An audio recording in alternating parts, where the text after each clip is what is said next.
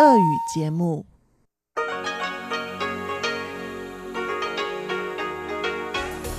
В эфире Международное радио Тайваня.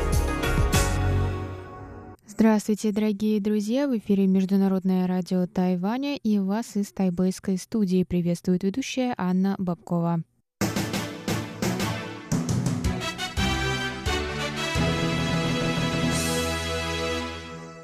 Сегодня среда, 29 мая, и мы начинаем наше вещание с выпуска новостей сегодняшнего дня, а затем вы услышите тематические передачи «Среды», «Китаеведение. Устная история» с Владимиром Малявиным, новости экономики с Андреем Солдовым и повтор передачи прошлой недели «Звуки города» с Валерией Гемрановой и Иваном Юмином. Напоминаю, что на частоте 5900 кГц мы вещаем полчаса, а на частоте 9590 кГц — один час. Все оставшиеся передачи вы можете в любое время послушать на нашем сайте ru.rti.org.tw.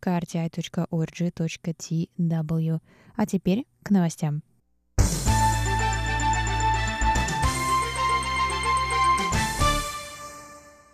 Тайвань занял 16 место в опубликованном 28 мая рейтинге глобальной конкурентоспособности швейцарской бизнес-школы IMD за 2019 год. Тайвань сохранил позицию четвертой наиболее конкурентоспособной экономики Азии после Сингапура, Гонконга и Китая.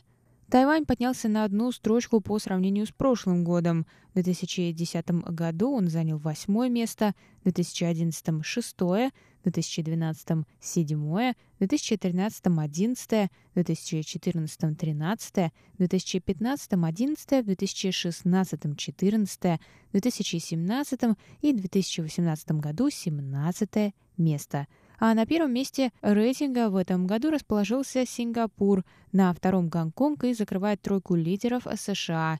В рейтинге AMD представлены 63 экономики, оцененные по четырем основным показателям ключевых аспектов экономической жизни страны – состояние экономики, эффективность правительства, состояние деловой среды и состояние инфраструктуры – в этом году Тайвань занял 14 место по состоянию деловой среды, что на 6 строчек выше по сравнению с прошлым годом, а также 15 место по состоянию экономики, что на одну позицию ниже, чем в прошлом году. Тайвань также занял 28 место в мире по международному инвестированию, что на 13 строчек выше прошлогодних показателей. В рейтинге здравоохранения и окружающей среды Тайвань поднялся на 4 строчки по сравнению с прошлым годом и занял 29 место в мире. Показатели в сфере образования снизились на одно место. Тайвань занял 20 строчку.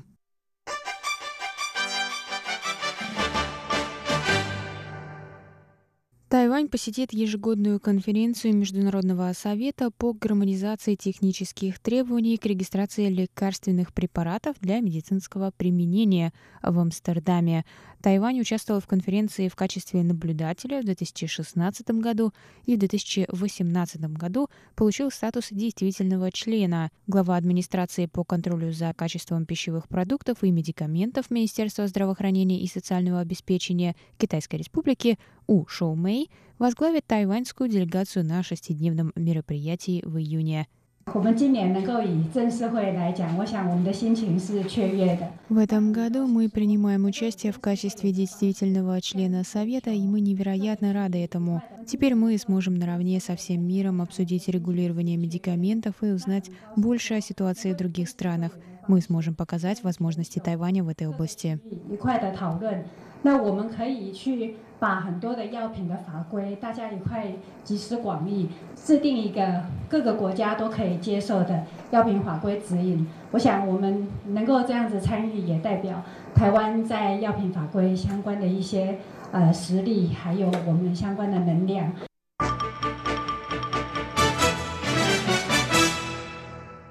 Министр иностранных дел Китайской Республики Джозеф У покинул Тайвань 28 мая, чтобы посетить три союзные страны в Карибском бассейне и расширить двухстороннее сотрудничество. Это первая зарубежная поездка в этот регион для У в качестве главы Министерства иностранных дел. Он посетит Сен-Китс и Невис, Сен-Винсент и Гренадины и Сен-Люсию – В Сан-Китсе и Невисе У встретится с премьер-министром страны Тимоти Харрисом и посетит парк Пиннейс-Бич, спроектированный при поддержке Тайваня. В Сент-Люсии тайваньский министр будет присутствовать на церемонии начала строительства дороги, а также встретится с премьер-министром Алленом Частанетом. У также подпишет меморандум о взаимопонимании с Сен-Винсентом и Гренадинами по вопросу пожертвования полицейских машин, а также встретится с премьер-министром Ральфом Гонсальвесом. Тайвань поддерживает дипломатические отношения с 17 странами мира, из которых большинство находится в Латинской Америке и Карибском бассейне.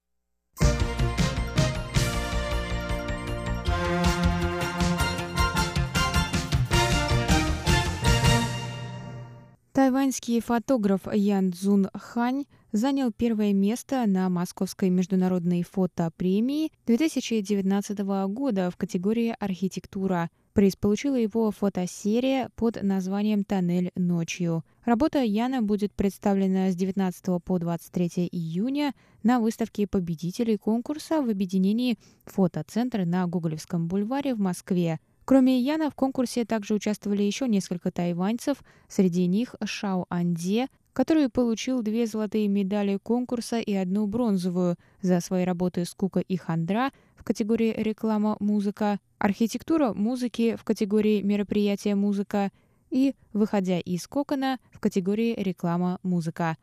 Тайваньский фотограф Ширли Вен получила 12 наград, включая одно золото в категории «Архитектура» за работу «Путешествуя», 5 бронзовых медалей и 6 почетных призов.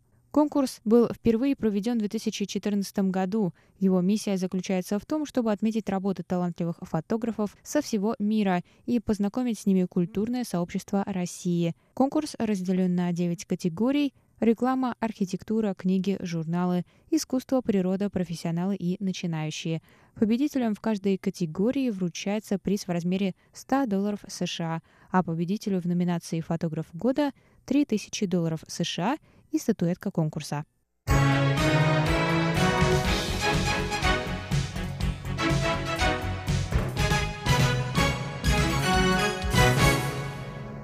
Это был выпуск новостей за среду, 29 мая. Для вас его провела и подготовила ведущая русской службы Анна Бабкова. Оставайтесь на наших волнах, далее в эфире тематические передачи «Среды», а я с вами на этом прощаюсь. До новых встреч! В эфире Международное радио Тайваня.